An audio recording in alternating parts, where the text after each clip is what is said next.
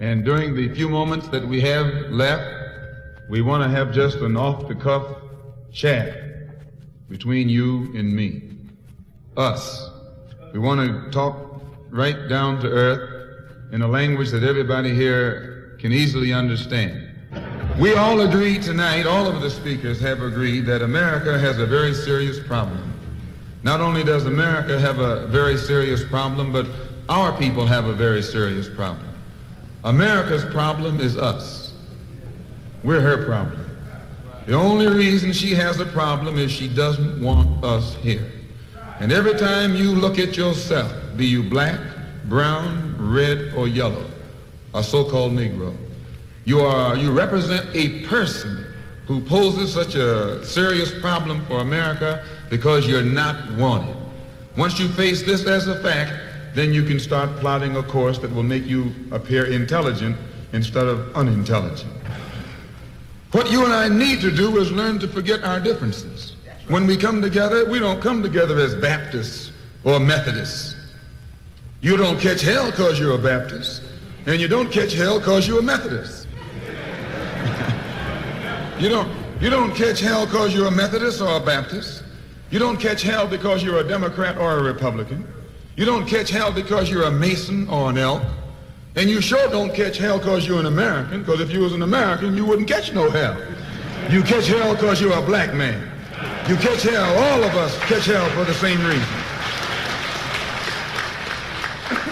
So we are all black people, so-called Negroes, second-class citizens, ex-slaves.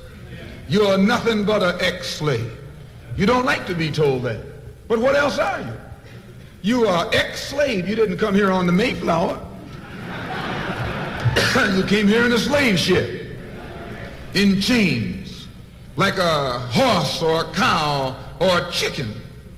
And you were brought here by the people who came here on the Mayflower. You were brought here by the so-called pilgrims or founding fathers. They were the ones who brought you here. We have a common enemy. We have this in common. We have a common oppressor, a common exploiter, and a common di- discriminator. So once we all realize that we have a, this common enemy, then we unite on the basis of what we have in common. And what we have foremost in common is that enemy, the white man. He's an enemy to all of us. I know some of you all think that some of them aren't enemies. Time will tell. In Bandung, back in I think 1954, was the first unity meeting in centuries of black people. And once you study what happened at the Bandung Conference and the results of the Bandung Conference, it actually serves as a model for the same procedure you and I can use to get our problems solved. At Bandung, all the nations came together. They were dark nations from Africa and Asia. Some of them were Buddhists. Some of them were Muslim. Some of them were Christian. Some of them were Confucian, Confucianists.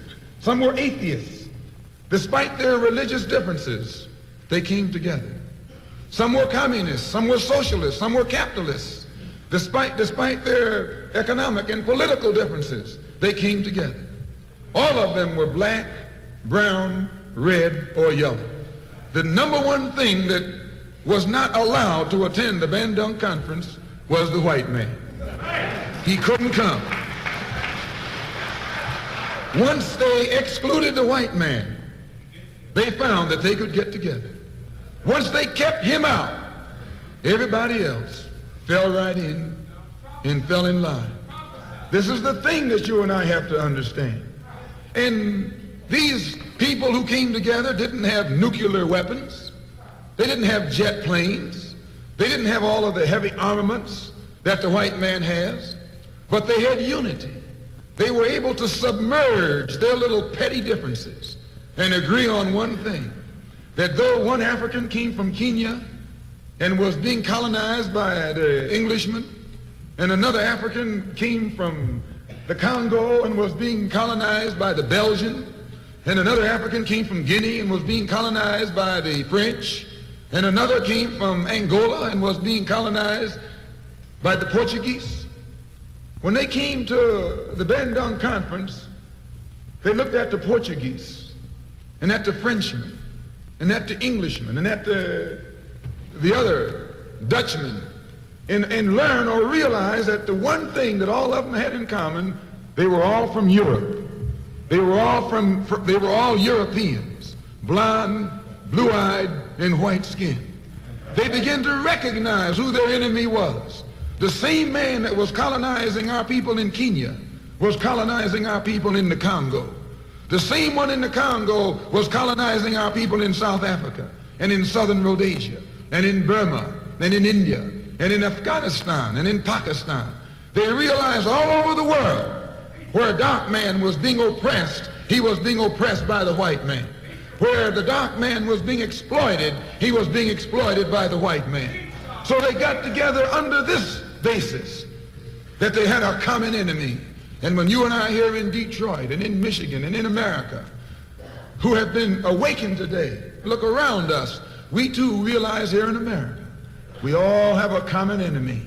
Whether he's in Georgia or Michigan, whether he's in California or New York, he's the same man. Blue eyes and blonde hair and pale skin. Same man.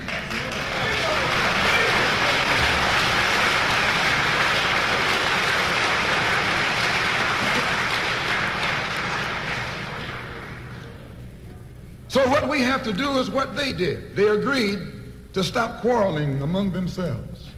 Any little spat that they had, they'd settle it among themselves. Go into a huddle. Don't let the enemy know that you got a disagreement. Instead of us airing our differences in public, we have to realize we're all the same family. And when you have a family squabble, you don't get out on the sidewalk. If you do, everybody calls you uncouth, unrefined, uncivilized, savage. If you don't make it at home, you take you settle it at home. You get in the closet, argue it out behind closed doors. And then when you come out on the street, you pose a common front, a united front. And this is what we need to do in the community and in the city and in the state. We need to stop airing our differences in front of the white man. Put the white man out of our meeting, number one. And then sit down and talk shop with each other. That's all you got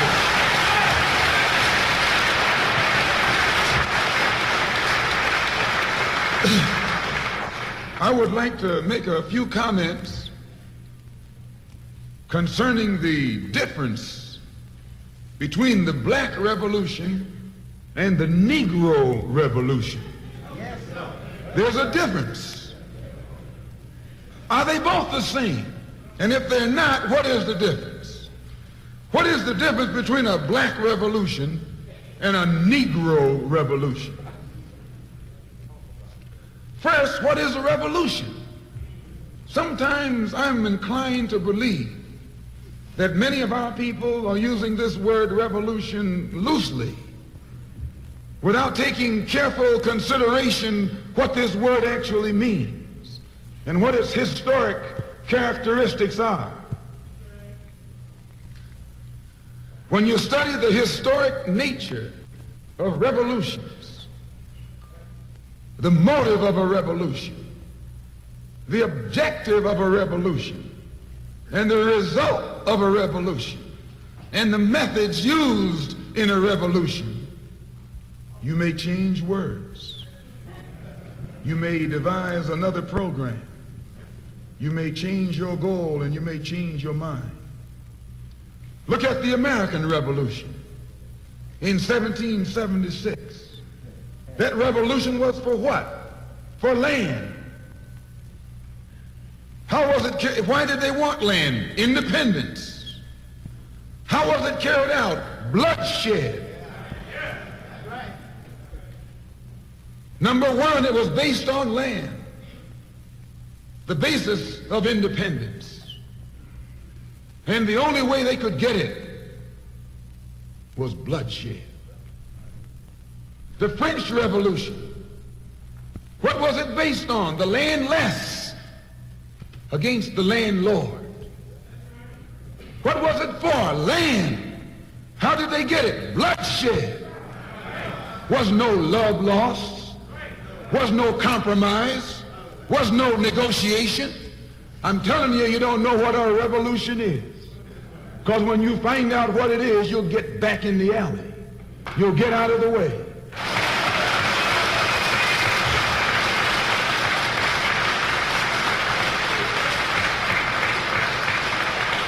A moment. The Russian Revolution. What was it based on? Land. The landless against the landlord. How did they bring it about? Bloodshed. You haven't got a revolution that doesn't involve bloodshed. And you're afraid to bleed. I said you're afraid to bleed. Long as the white man sent you to Korea, you bled. He sent you to Germany, you bled. He sent you to the South Pacific to fight the Japanese, you bled. You bleed for white people. But when it comes time to seeing your own churches being bombed and little black girls murdered, you haven't got no blood.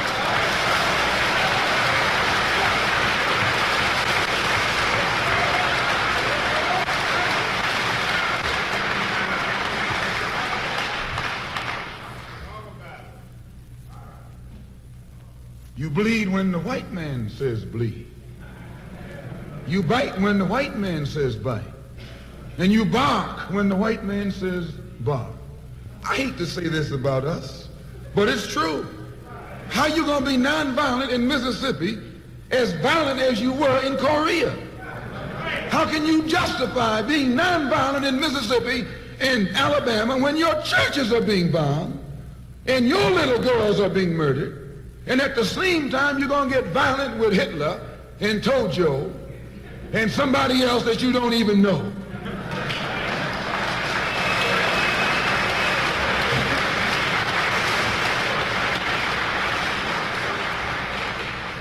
If violence is wrong in America, violence is wrong abroad. If it's wrong to be violent, defending black women and black children and black babies and black men, then it's wrong for America to draft us and make us violent abroad in defense of her.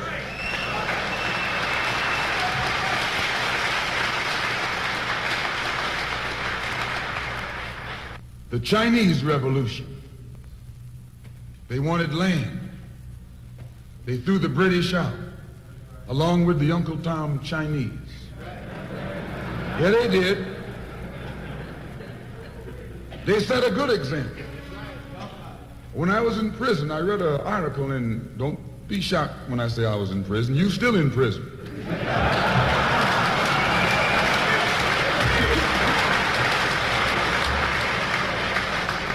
That's what America means, prison.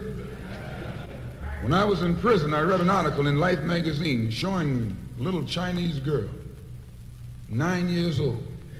Her father was on his hands and knees and she was pulling the trigger because he was an Uncle Tom Chinaman. When they had the revolution over there, they took a whole generation of Uncle Toms, just wiped them out. And within 10 years, that little girl became a full-grown woman. No more Toms in China. And today, today it's one of the toughest, roughest, most feared countries on this earth by the white man because there are no Uncle Toms over there.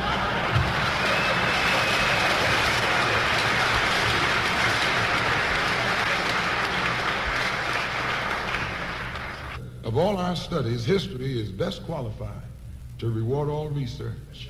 And when you see that you got problems, all you have to do is examine the historic method used all over the world by others who had problems similar to yours. And once you see how they got theirs straight, then you know how you can get yours straight.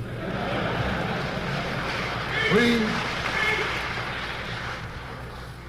There's been a revolution, a black revolution going on in Africa. In Kenya, the Mau Mau were revolutionaries. They were the ones who made the word uhuru. They were the ones who brought it to the fore. The Mau Mau, they were revolutionaries. They believed in scorched earth.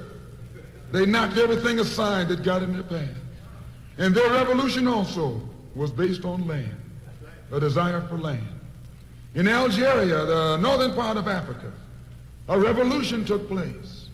The Algerians were revolutionists. They wanted land. France offered to let them be integrated into France. They told France to hell with France. They wanted some land, not some France.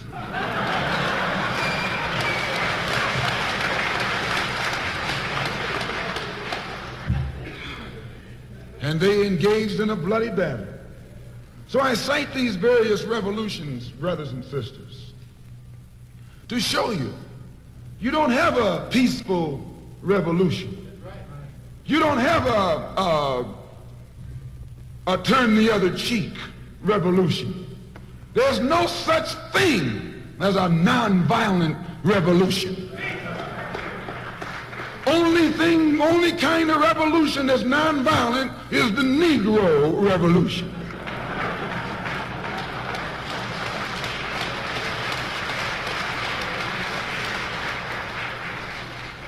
The only revolution based on loving your enemy is the Negro Revolution. The only revolution in which the goal is a desegregated lunch counter, a desegregated theater, a desegregated park, and a desegregated public toilet. You can sit down next to white folks on the toilet.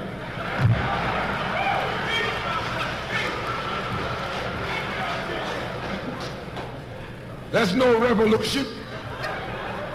Revolution is based on land. Land is the basis of all independence. Land is the basis of freedom, justice, and equality. The white man knows what a revolution is. He knows that the black revolution is worldwide in scope and in nature. The black revolution is sweeping Asia, sweeping Africa. It's rearing its head in Latin America. The Cuban revolution, that's a revolution. They overturned the system.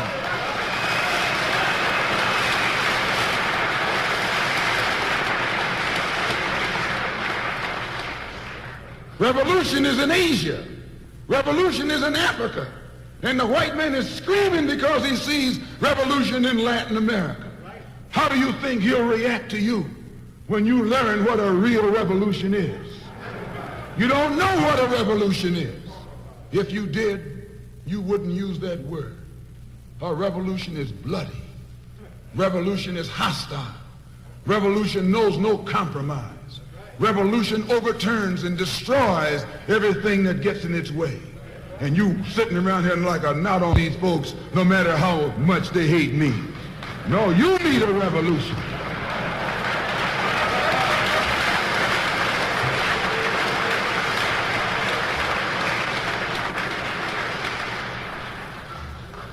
Who ever heard of a revolution where they lock arms, as Reverend Cleage was pointing out beautifully, singing, We Shall Overcome.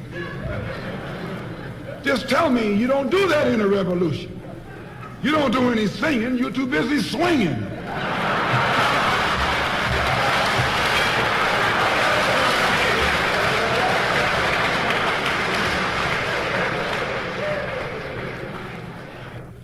It's based on land. A revolutionary wants land so he can set up his own nation, an independent nation. These Negroes aren't asking for no nation. They're trying to crawl back on the plantation.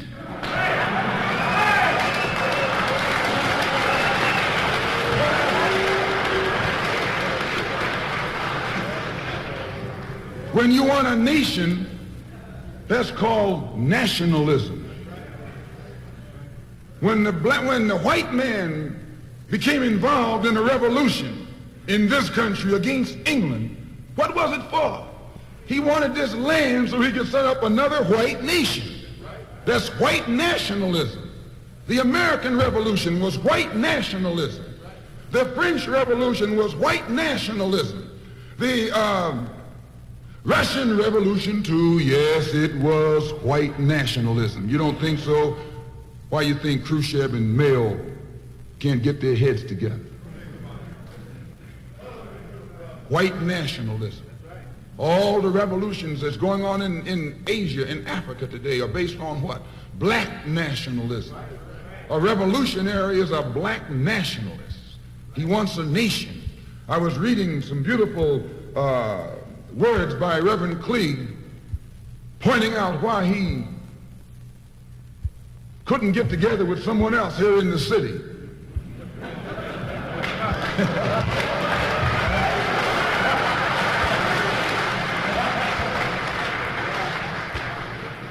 because all, all of them were afraid of being identified with black nationalism. If you're afraid of black nationalism, you're afraid of revolution. And if you love revolution, you love black nationalism.